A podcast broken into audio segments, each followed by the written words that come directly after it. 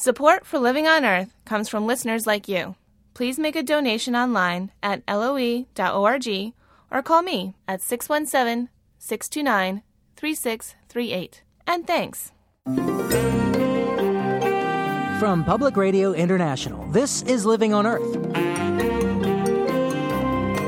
I'm Jeff Young. And I'm Steve Curwood. California burning. The damage from LA's wildfires goes beyond the fire lines to the lungs of millions exposed to the smoke. The percentage of the population that's really at risk is probably much greater than we talk about in the mass media. In fact, if you want to be really realistic about it, you probably should include everybody who breathes. Also, a visit with Pennsylvania Senator Arlen Specter. He switched parties, now he's rethinking his position on climate change. And tracking the spread of West Nile virus up in the treetops. What we're doing here tonight is we're counting robins as they come into a roost. Uh, we're in a suburban backyard in Hamden, Connecticut, and we're actually interested in the role of roosts in West Nile virus transmission. Those stories and more this week on Living on Earth, so stick around.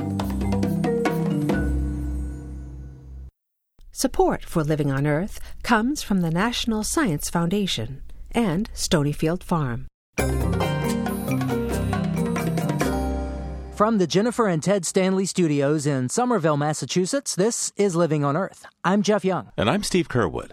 The biggest blaze in the modern history of Los Angeles County may well yet set another record the most Americans exposed at one time to the pollution generated by wildfire. About 18 million people live in Greater Los Angeles, a region that all too often tops the list of the nation's worst air quality. So, what does the addition of all that smoke into already smoggy LA mean for public health?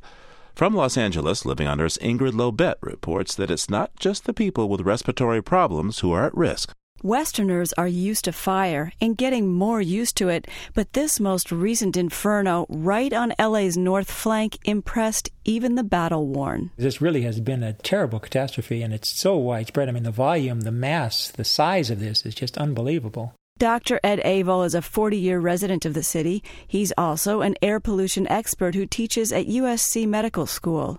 Dr. Avol says smoke is filled with tiny particles. It's an especially intense form of air pollution. Well, the levels have been pretty extraordinary. Some of the inland valleys and across most of the city, you can see the smoke sort of pervade everywhere. The levels are in some places 10 or even 20 times above the standards. So they really are quite dramatically high. Dr. Avol says many people mistakenly believe that it's those with asthma who suffer most from the fires. Asthmatics tend to sort of be more aware of their body, more aware of their response to their surroundings, and tend to take personal protective behavior. And so, where the asthmatic child, for example, might say, I just don't quite feel right, I'm going to not exercise as much today, their healthy peer may just go out and run around and overexpose themselves. And in fact, we've done studies that have reported that, that it's that group of non asthmatics that we see larger effects than the asthmatic children. And that, of course, covers a much larger group. The percentage of the population that's really at risk is probably much greater than we talk about in the mass media. Mark Morocco is a supervising emergency room doctor and an associate professor at UCLA Medical School. He also says people underestimate exactly who is affected by smoke. In fact, if you want to be really realistic about it, you probably should include everybody who breathes, even those folks who are healthy and essentially have no respiratory or cardiopulmonary problems or would put themselves in a category like that are probably at some risk. Your body uses mucus to trap particles, viruses, and bacteria.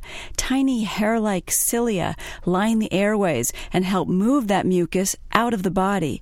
But smoke slows the action of the cilia, leaving irritants and pathogens freer to move deep into the lungs and set up shop there. So, once you are exposed to smoke and you begin to have these problems, we know that you are at increased risk for any kind of infection. And so, we could see a real uptick in, in our flu season. We could see an increasing number of cases of bacterial pneumonias in especially elderly and immunocompromised folks, folks who have other health problems. These acute effects, Dr. Morocco says, are well known. Both experts agree what's unknown are the long term effects. Again, Dr. Ed Avol. The big question we don't all know yet is whether repeated short insults like this lead to some sort of permanent deleterious event. You know where the tipping point is. Can a two two weeks of fire every year for your first seven years of life cause asthma? Right. That's the question that we don't really know. I mean, clearly these these insults because when the levels are so high and the pollution levels are so high that you're getting dramatically increased exposure. Whether this leads to some sort of lifelong problem while your lungs are growing, while your your systems are developing, really I think is an issue that you know we ought to be concerned about and thinking about. And both Doctors Avol and Morocco say climate models that predict more heat and dryness in the western U.S. give them pause thinking about people's exposure to fire and smoke. Dr. Morocco if it turns out that the models that are postulated are true and we go into having sort of a 12 month fire season, we're going to spend our time essentially in an experiment where we're exposed to particulate matter continuously, where you'll essentially be immersed in a soup for a long time. And then there's no telling what that will, will do in terms of long term health care and public health. But in terms of short term public health, I think we're bound to see many people with more acute and more life threatening pulmonary illnesses all around the calendar. Dr. Morocco says physicians will treat these patients as best they can, one by one. But fire and smoke raise larger questions, such as how many of us live near the tinder dry woods, and even which cars we drive, far beyond the firelands. For Living on Earth, I'm Ingrid Lobet in Los Angeles. California's wildfires are one more reminder of the looming impacts of climate change and they come just as Congress is about to return to work on climate change legislation. In June, the House passed a cap and trade bill. Now all eyes are on the Senate, especially a group of about 20 senators, mostly Democrats, who could be the decisive votes. Among them is Pennsylvania Senator Arlen Specter, who recently switched parties to run for re-election as a Democrat. It's been a long, hot summer for Senator Specter. One day God's going to stand before you and he's gonna judge you and the rest of your damn cronies up on the hill. Specter's healthcare town halls got so rowdy, headline writers dubbed them town brawls. Now, wait a minute. Now, wait a minute. Specter could soon feel some heat on global warming, too. He'll play a key role as a new member of the committee drafting the Senate's version of a bill to limit the amount of greenhouse gases that can be emitted while setting up a system to trade emissions permits, known as cap and trade. I believe we need legislation on uh, global warming, on climate change, and uh, I joined the Environment and Public Works Committee specifically so I'd have a seat at the table because I consider it such an important issue. I caught up with Senator Specter in the midst of his hectic home state tour. Conservative hecklers on one day, a convention of liberal bloggers the next. In front of a mostly Democratic crowd in Pittsburgh, Specter talked up his record on climate change. I think the global warming issue is long past due. In the last Congress, uh, I supported the Bingaman Specter bill, which was cap and trade, and I support what uh, President Obama wants to do. But Specter left out a few details.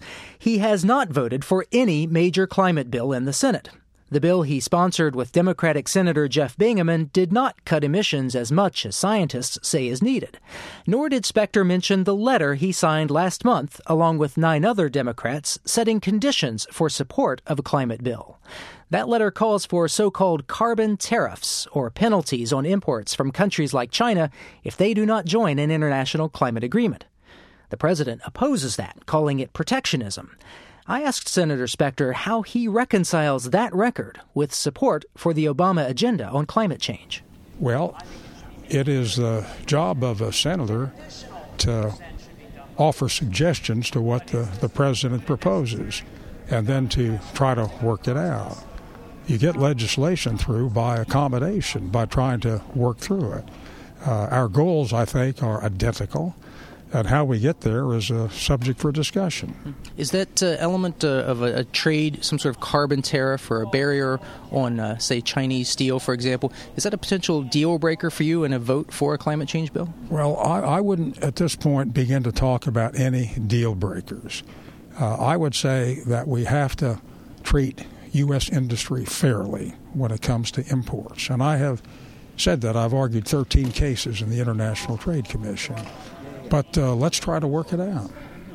Has your switch to the Democratic Party changed your position on climate and energy issues at all? No, I had the same position as a Republican. I co sponsored the Bingaman Specter bill, which was uh, cap and trade. Right, but one that a lot of the environmental community views as too weak in terms of its emissions reductions. Well, the objective of legislation is to get it passed. And I'm not in concrete on the standards. We need to do something which is technologically sustainable. Warner Lieberman, which had tougher standards, uh, proposed items which uh, we didn't have the technology for. And also, to get a bill passed, you got to have broad support. But this is incremental. This is step by step, and I'm prepared to uh, uh to negotiate and to discuss uh, uh, tougher standards, bearing in mind the total picture of jobs maintaining and getting sufficient support to get it passed. We don't want to have a super bill that you can't get passed. If it sounds like Senator Specter's trying to straddle a fence on those questions, well, consider the political terrain he's trying to cover in Pennsylvania. It's a major coal mining state, and despite declines in steel and heavy industry, there are still 800,000 workers in a manufacturing sector that's sensitive to both foreign competition and energy prices. But political scientist Terry Madonna at Franklin and Marshall College in Lancaster, Pennsylvania, says the state's economy is starting to green a bit. The environmental community in Pennsylvania has shifted its focus to job creation and arguing that the energy changes or the environmental changes that they have proposed will produce new jobs, good paying jobs. And I think it's an argument that has gained some momentum so Senator Specter's got a real balancing act here, supporting those traditional energy intensive industries and uh, this emerging uh, uh, green economy. And now he's trying to do that as a Democrat. You know, Senator Specter, if nothing else, has been, you know, like Houdini through his political career, a master escape artist. I think the senator will be hard pressed not to vote for a final version of the climate bill but he is in the middle politically. And what he does on the climate bill, in particular in the Senate, is going to be very much observed. And I think will be one of the two or three very important factors in his primary battle with the left leaning Congressman Joe Sestak. Polls show Specter well ahead of Joe Sestak, a two term congressman with a strong military background. But Madonna sees evidence that the Sestak challenge is pushing Specter to the left on issues like climate change.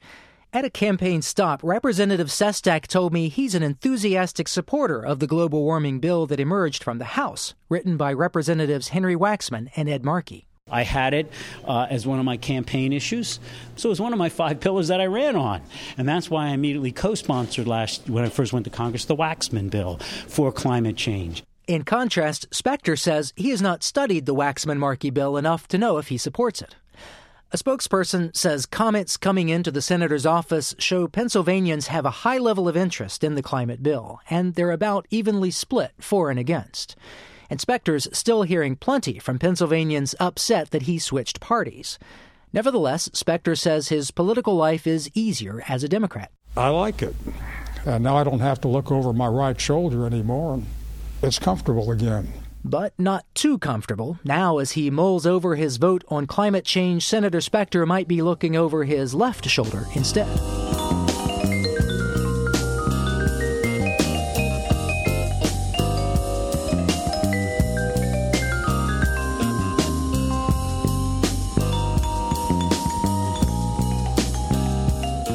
Coming up, the dose makes the poison, except sometimes it doesn't. Chemicals and hormones just ahead. Keep listening to Living on Earth. It's Living on Earth. I'm Steve Curwood. And I'm Jeff Young. When toxicologists test a chemical's safety, they typically use high doses to find health problems. But that approach has missed the potential dangers of some substances that can be hazardous in tiny amounts. They're known as endocrine disruptors because they mimic or block hormones. Some, like bisphenol A and phthalates, are common ingredients in plastics and other consumer items. Recently, the government's National Institute of Environmental Health Sciences published a paper challenging regulators to change chemical safety tests to reflect this emerging scientific understanding about low doses. Dr. J. Peterson Myers is the lead author. Our regulatory safety net, the FDA or the EPA, they all depend upon a core assumption that when they test at high doses, those tests will reveal what's happening at low doses. The problem is that when you're dealing with contaminants that behave like hormones, it doesn't work that way. They do one thing at high doses and potentially something completely different at low doses. So if you are dependent upon high dose testing, which is the way our system works, you will never see the low dose effects. And what that means is all of the high dose testing that we've done for decades have been blind to this type of effect. Why is it that uh, these chemicals can start to show problems at low doses instead of at high doses? What hormones and these contaminants do is at very low doses, they turn on and off genes. Genes are being turned on and off trillions of times a second throughout your lifetime. And the orchestration of that is absolutely vital to life. If the genes get turned on or off at the wrong time, that's going to lead to a problem. You're going to lack a protein that might be important, for example, in suppressing a tumor or in controlling the growth of your heart. And the body's control system for these genes is designed to function at really, really low levels. How low are we talking about? We're talking parts per trillion to parts per billion to low parts per million. And this is not even in the area where the safety system is designed to look. The safety system is not designed to look there. It starts at parts per thousand and rarely gets to low parts per million and never gets to parts per billion. So we've all heard the phrase the dose is the poison, and that really is the assumption that a lot of toxicology is working on. It's an assumption that's been around since the 16th century. It was based upon work by a guy named Paracelsus in Switzerland. And the, the way the tests work today is we think that by testing at high doses, we're going to see everything. So that once we get to a dose that's intermediate and we don't see anything, we're golden. But this science is telling us that at really low doses, as contaminants mimic hormones, they can have effects that are totally unpredictable by what happens at high doses. And now we're watching as toxicology is overturned by new science from endocrinology. Endocrinology is the study of hormones, and it's only because endocrinologists brought their skills and knowledge into this field and began asking these new questions that we began seeing results like this beginning about a dozen years ago. So it's emerging science, but it's not brand spanking new. Why haven't we been looking for this sort of response when we're trying to determine whether or not a substance is, is safe? I should emphasize that it, it's not even close to brand spanking new. It's solid in endocrinology. This is something that physicians have to structure their drug deliveries around. They know that at low doses you can cause effects that don't happen at high doses. In fact, you can cause the opposite effect. And the best example of that is a compound called tamoxifen that's used by physicians to cure breast cancer. It works at high doses to suppress the growth of the breast cancer tumor. That's exactly what you want it to do. But at a level about a millionfold beneath that toxic dose, it turns on genes that are responsive to estrogens and causes the breast tumor to grow. And if you only do the classic experiments of high doses until you don't find an effect, you miss this. And are we beginning to see that that's happening? That uh, the, the, findings from endocrinology are indeed being uh, put to work in uh, our, our safety system?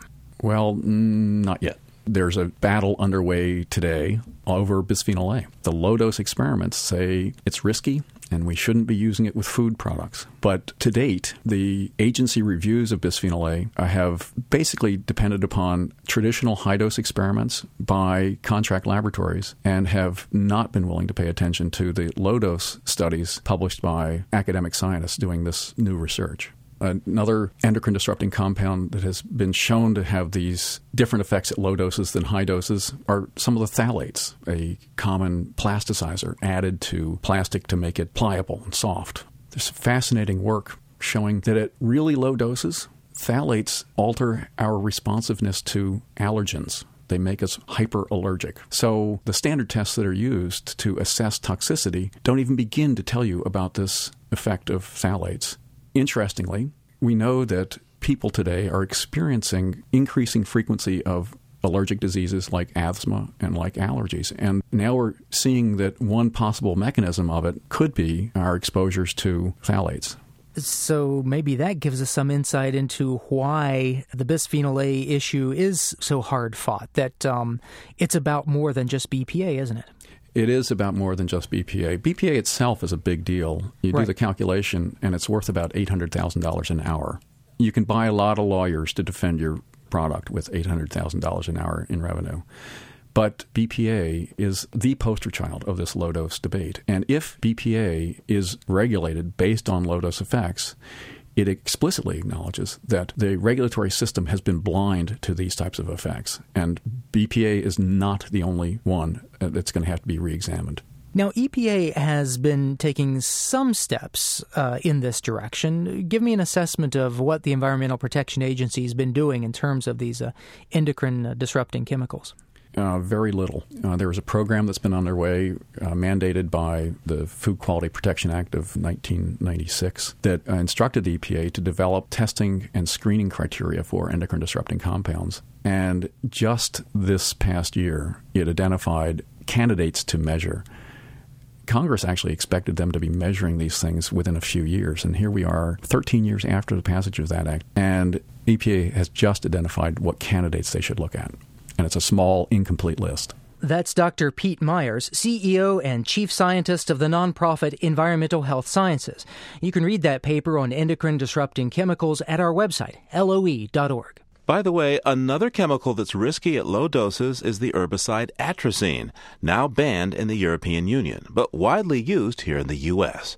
The Natural Resources Defense Council recently found troubling amounts of atrazine in three quarters of the streams in farming regions. To date, the EPA has failed to act on atrazine as well as the low dose screening program, and the agency declined to talk with us for this week's show. So we called Dr. Tracy Woodruff, who worked as an EPA scientist for 13 years. She now directs the program on reproductive health and the environment at the University of California at San Francisco. I think EPA needs to do more to look at the question of endocrine disrupting chemicals. Clearly, the uh, efforts that they've made to date on implementing the endocrine disruptor screening program could move a little faster. There has not been a whole lot of visible movement in that program since it was passed in 1996, so that was during the Clinton administration. Now, there's a couple things that go on with that program. One is they have to decide what chemicals to test, then they have to develop methods for testing those chemicals. But clearly, that program has moved at a very slow pace, particularly when we look at the amount of scientific information that is continuing to emerge about a lot of these endocrine disrupting chemicals and why we might be concerned about their low level exposures. Why do you think it's been so slow to move? Well, I think I think there's uh, many different things that come into play on why things can be slow, particularly at a regulatory agency. One issue is going to be the science and how do we vet through the science. Certainly, another important issue is who are the people who are concerned about this and what are the issues that they care about and how much influence do they have on how the process moves. And clearly, the testing of endocrine disrupting chemicals is a focal point for groups, both environmental groups, but also the regulated community who's going to be concerned about how their chemicals are labeled. Some people remark that uh, industry has really been trying to block or, or, or halt this process. How, how fair a criticism is that? The industry clearly cares about what's going to happen with this program. The industry clearly has been talking to EPA about what they want to see, and EPA is more or less responsive to that depending on their own political considerations. So, one of the things that's difficult about some of these programs that are set up something like this but don't have enforceable deadlines is that things can drag out for a long time because EPA can spend a lot of time talking to lots of people and not necessarily moving forward. And if it's not a high priority for the agency to move it forward, then it will get stuck. So I know you're in academia these days, Mhm. but let's say the phone rings and it's President Obama, and he, he, he calls you up and he says, "Well, how should the EPA now deal with endocrine disruptors?" What would you tell him? Uh, President Obama called me on the phone. I'd be uh, that would be very exciting. Um, my first priority would be to change the requirements so that we uh, had to require information about chemicals that were going to remain on the market, so we knew whether they were going to be a problem or not for public health. So test everything. Well, I think everything should have some type of uh, basic information set to know whether they're a potential health problem. And how important would it be to move something like atrazine to the head of the queue? Well, I think atrazine actually has a lot of data looking at the exposures to atrazine and what the increased risks might be. So I'm not sure they need to put that through the endocrine disruptor screening program. I think the EPA could take the data and science they have at hand and move right to the decision making process. Now, As I understand it, if if one has a new chemical that's going to come on the market, Mhm. it goes through a testing process at EPA. But if it's been around, the, the uh, screening is not required uh, at all. I mean, you can put something in a cosmetic that, if it's an existing chemical, without testing to see what health effects it might have. Do I have that right? And if I do, do you think things should be changed? Yes, you have that right. Chemicals that have been on the market since the passage of the Toxic Substances Control Act do not require any testing unless EPA provides a large amount of data to prove that we should test something, which of course is very difficult to do. Um, new chemicals that come onto the market do have to have a little bit of testing, but it's not the complete set of testing that we would want to know for every chemical. And this seems uh, a little bit odd that we have chemicals that are on the market which we have no idea whether they, at the levels that people are exposed, are safe or not. What substances that we're exposed to regularly in low levels are you most concerned about? It's a little bit difficult to sort through because, as you probably know, if you think about high production chemicals alone, which is produced or imported in more than a million pounds, there's almost 3,000. Uh, some of the chemicals I'm concerned about are things that I think we haven't been paying very much attention to. I mean, a lot of people are familiar with bisphenol A and phthalates. I'm also very concerned about ones that are what we would consider emerging or that we haven't been looking at very much. For example? Triclosan, thought to disrupt uh, thyroid hormone. Uh, the cyclosiloxanes, which are a family of chemicals that are ubiquitous in consumer products and have uh, been talked about in California as a substitute in dry cleaning for perchloroethylene. Uh, there's some suspicion that it can disrupt uh, uterine function. And then uh, the nonylphenols, phenols, octylphenols, which are found ubiquitously in the water supply and also thought to be an endocrine disrupting chemical. Well, wait a second. Triclosan is in the deodorant soap that gets Yep. used in my household. Yep. The nonylphenols are in detergents, so I should quit washing, I guess. no, you should not quit washing, but you can use products to wash your hands and wash your clothes that do not have necessarily all these chemicals. It's very interesting about the soap and the and the triclosan, and it's in all these sort of antibacterial soaps. But there's not a lot of evidence that we need to have quite the focus on these antibacterial soaps that uh, that we're led to believe. Um, I think if you can just wash your hands with some very plain soap, that works uh, just as well. Tracy Woodruff is a former EPA scientist, and she's an associate professor at the University of California at San Francisco. Thank you so much, Dr. Woodruff. Thank you.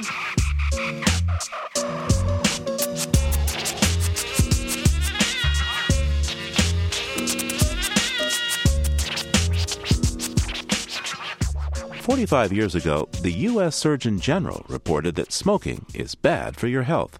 The message has sunk in. Over 40% of Americans smoked then, but now only about 20% do. But new research says just how addictive smoking is for you depends upon the color of your skin. Living on Earth's Ike Sriskandarajah reports. What would you say if I told you that the darker your skin is, the worse smoking is for you, and the harder it is for you to quit? Okay, so the more pigment I have in my skin, the worse smoking is for me. I'd say.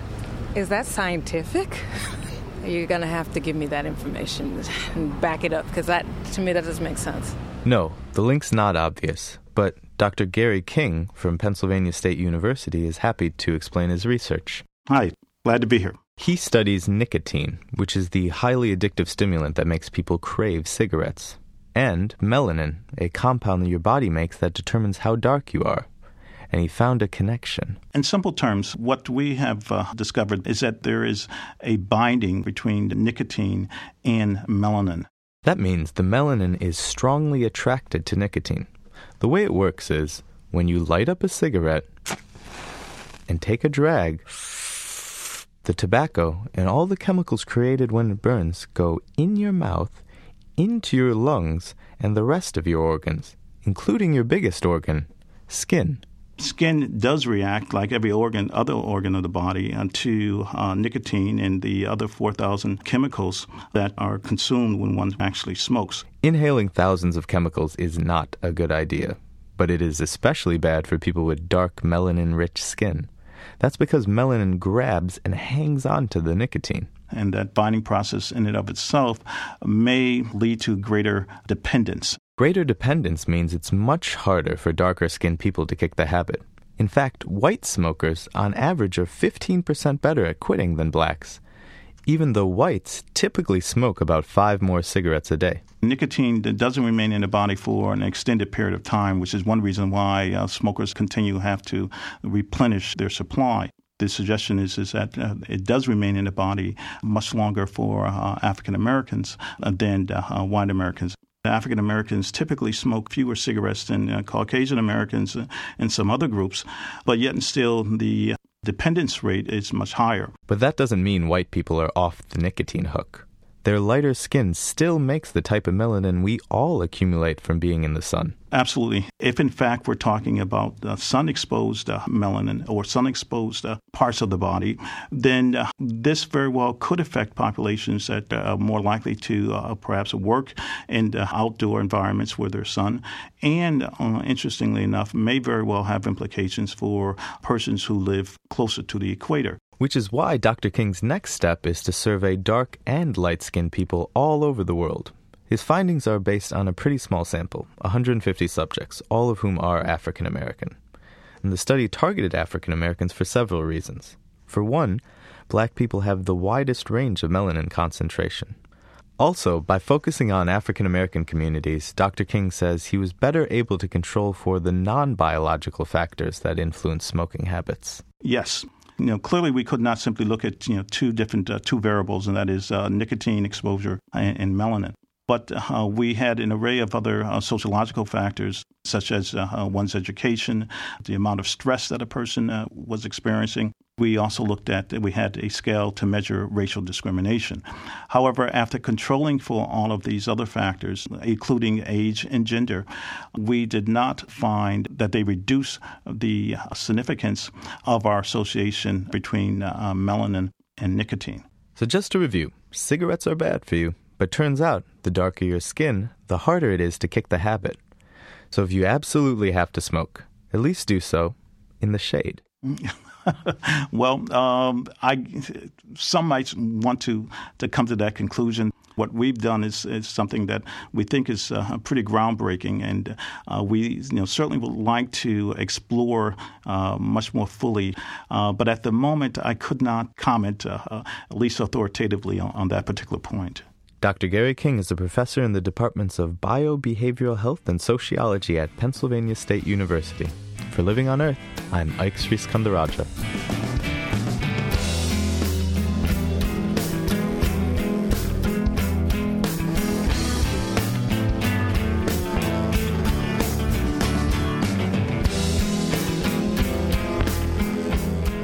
Just ahead, water, water, nowhere. How some of the oldest tribes on Earth might just be able to help us out.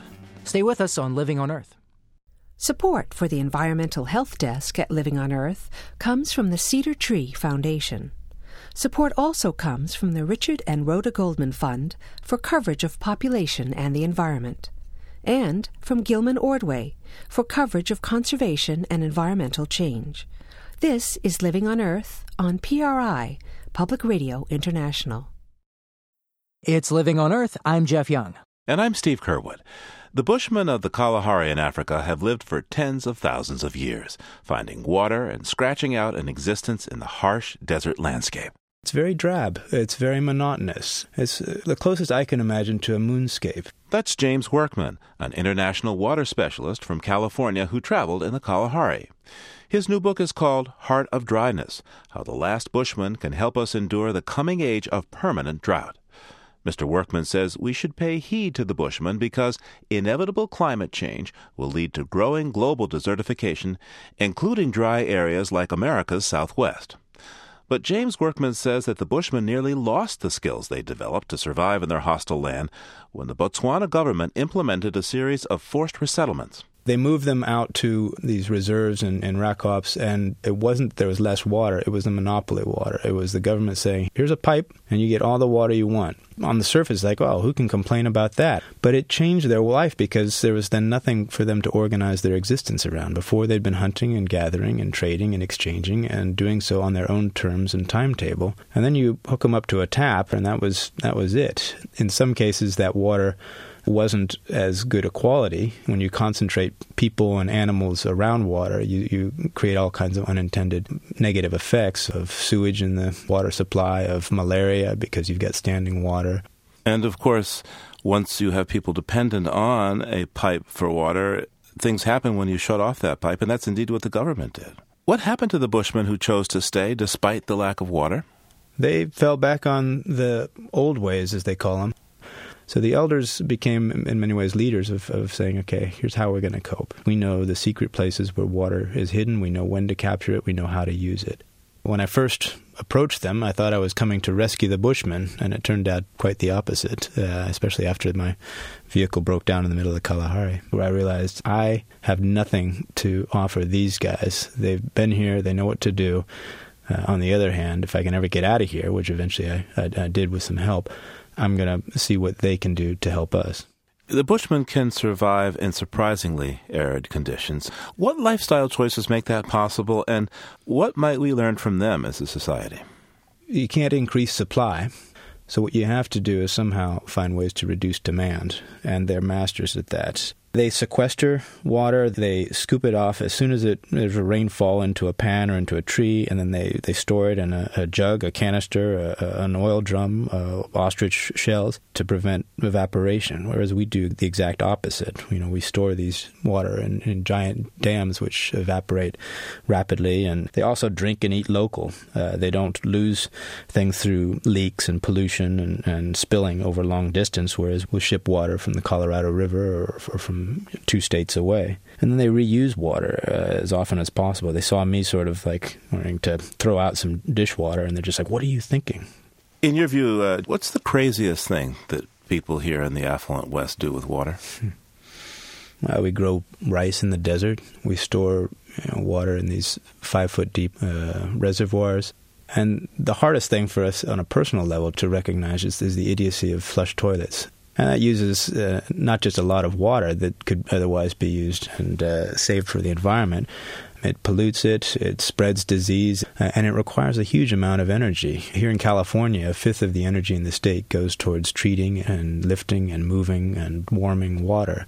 Now, somebody listening to us would say, okay, fine. You want us to live like uh, the Bushmen of the Kalahari. How do you deal with this in a modern urban society? Well, what we can do is adopt their approach to water and give it the kind of value uh, that they do. There are incentives and there's technology already available.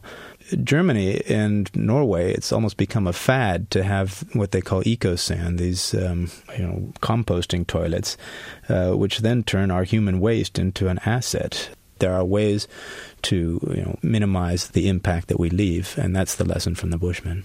It would be helpful if you could describe the Bushmen's practices of trading water and ownership. The main thing is that there's no monopoly on water. I, I sort of came there thinking, oh, you know, the Bushmen are primitive Marxists because that was sort of a romantic idea I had.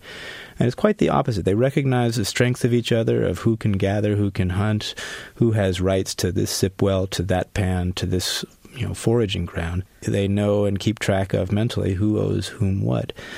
And that matters in, in times of scarcity because it relieves the pressure of saying, okay, you're not pulling your weight or you're you're wasting something. So it's self-regulating in a way that, that we couldn't begin to recognize without a, no police force, no politicians saying, okay, you get this much water, I'm deciding, you know, where this water goes and so forth.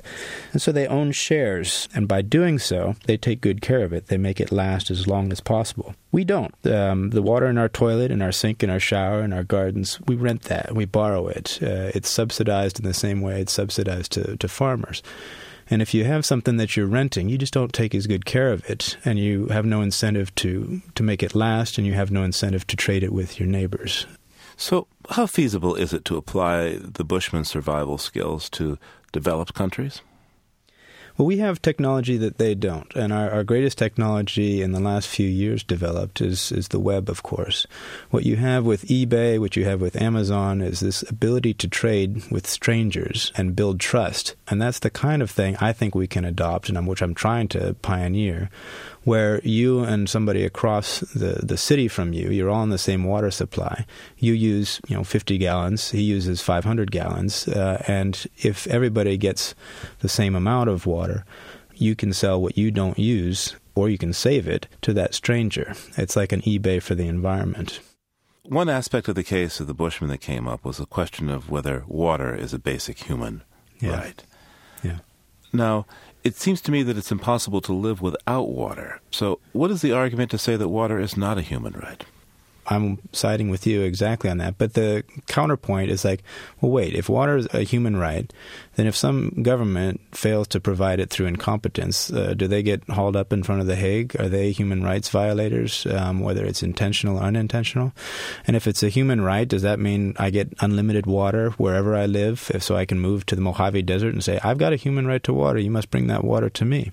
My answer is that it is a human right, uh, but it need not be called that. You can quantify a certain amount for every single person, rich or poor, and if they use that amount, then it's free. If they use less than that amount, which they own, then they can sell or save credits that they've earned. Water is uh, an economic good and it's a human right, and um, it's both together, and we can use it as such. James Workman's new book is called Heart of Dryness How the Last Bushman Can Help Us Endure the Coming Age of Permanent Drought. Thank you so much, Jamie. Steve, thanks very much.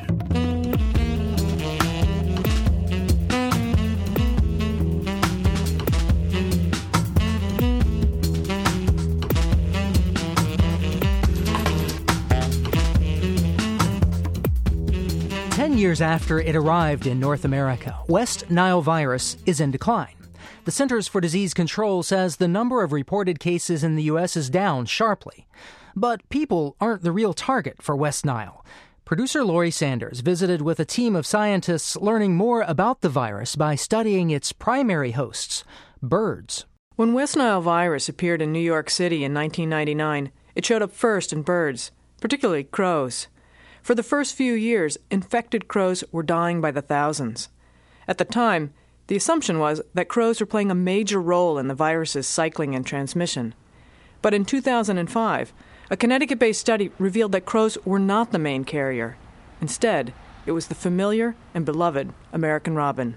What we're doing here tonight is we're counting robins as they come into a roost. Uh, we're in a suburban backyard in Hamden, Connecticut. The robins actually like to roost in these trees. Corey Folsom O'Keefe is a research assistant at Yale University's School of And Public Health. They started roosting maybe about two weeks ago, and they'll continue to roost probably into September.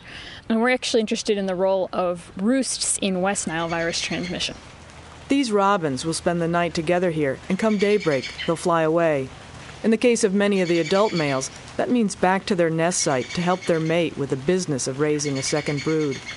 When the day's over, they'll come back again to this roost. Folsom O'Keefe says at its peak, this site will have about 2,000 robins, but other roosts have more.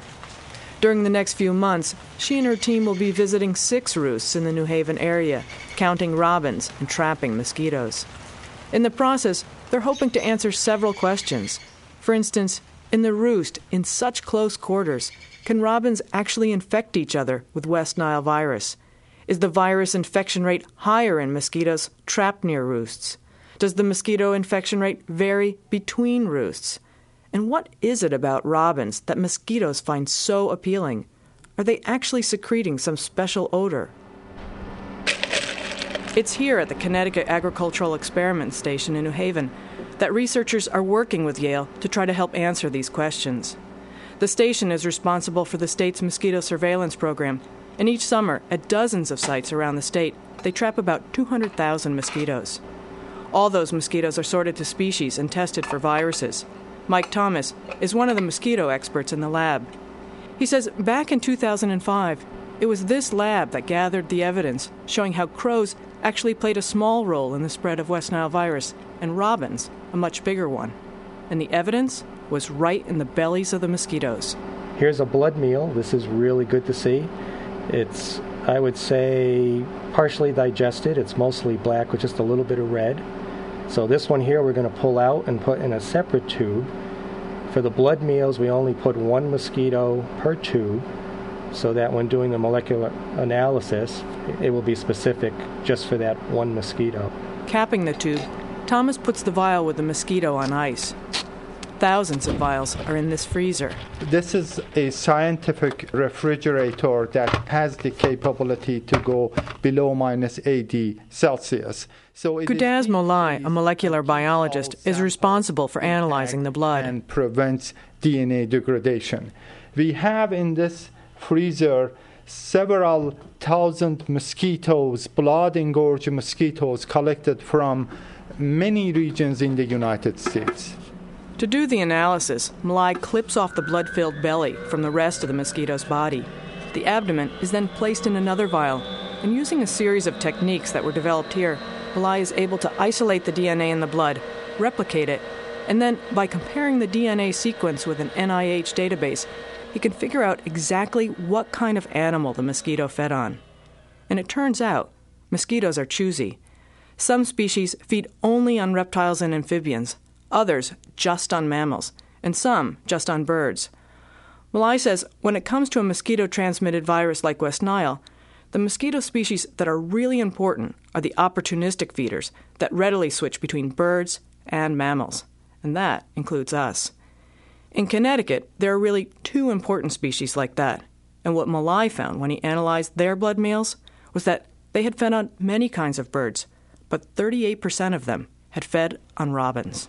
And 38% is a great percentage because when we analyzed the mosquito blood meal, we dealt with over 30 bird species that mosquitoes fed upon. Molaei says based on that number, it's probably also true that migrating robins played a key role in the rapid spread of West Nile virus across North America and into Mexico and Central America. In just 10 years, West Nile has become the most commonly contracted mosquito transmitted virus in the Western Hemisphere. However, there is some good news. During the last two years, the number of human cases in the U.S. has decreased sharply. As of late August, the Centers for Disease Control had reported only 123 confirmed human cases and four fatalities in 22 states, less than a third as many as last year. Just why the decline has occurred is uncertain, but scientists speculate that through exposure, birds and humans may be developing a natural immunity. For Living on Earth, I'm Laurie Sanders.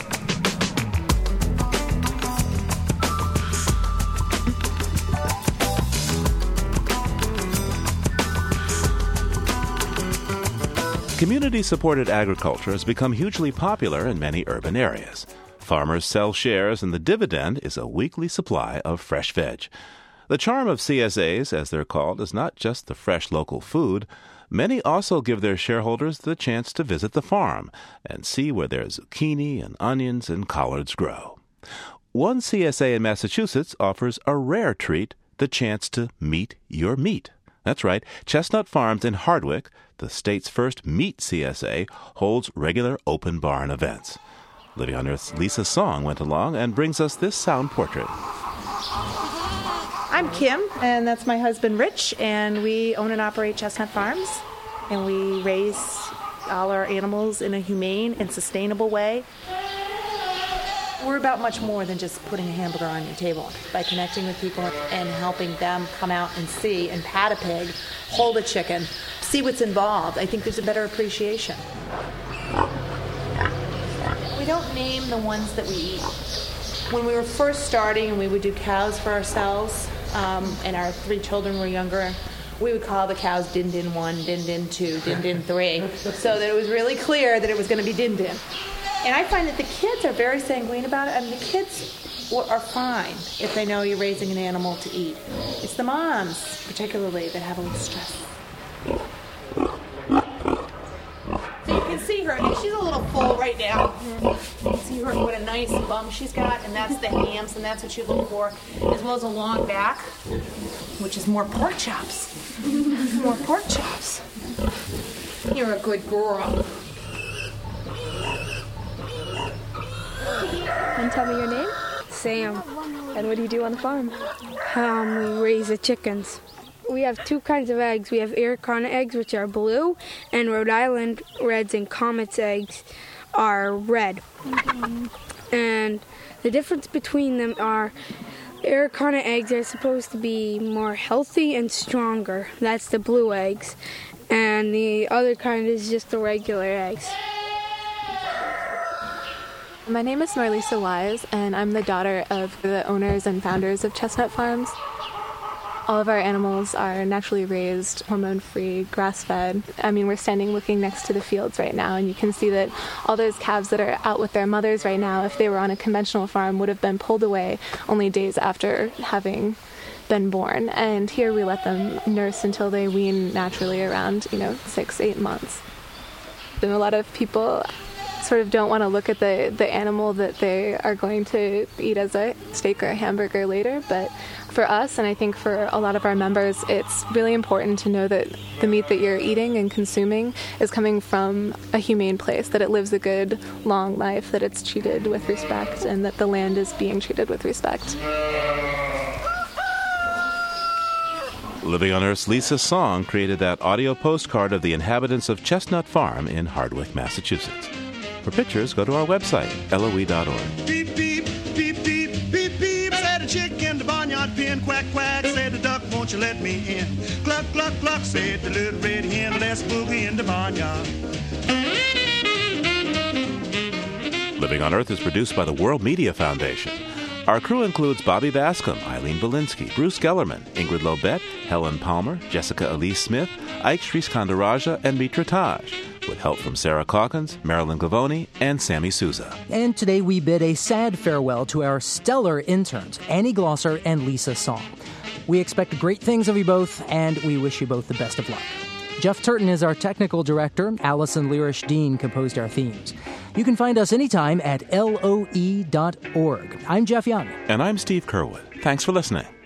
Funding for Living on Earth comes from the National Science Foundation supporting coverage of emerging science, and Stonyfield Farm, organic yogurt and smoothies.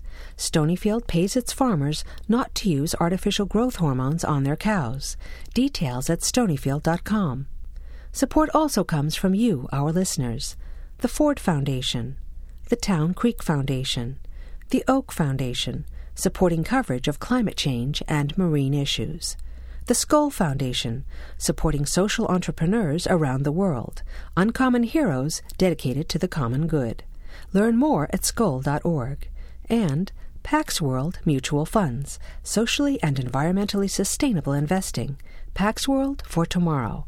On the web at paxworld.com. PRI, Public Radio International.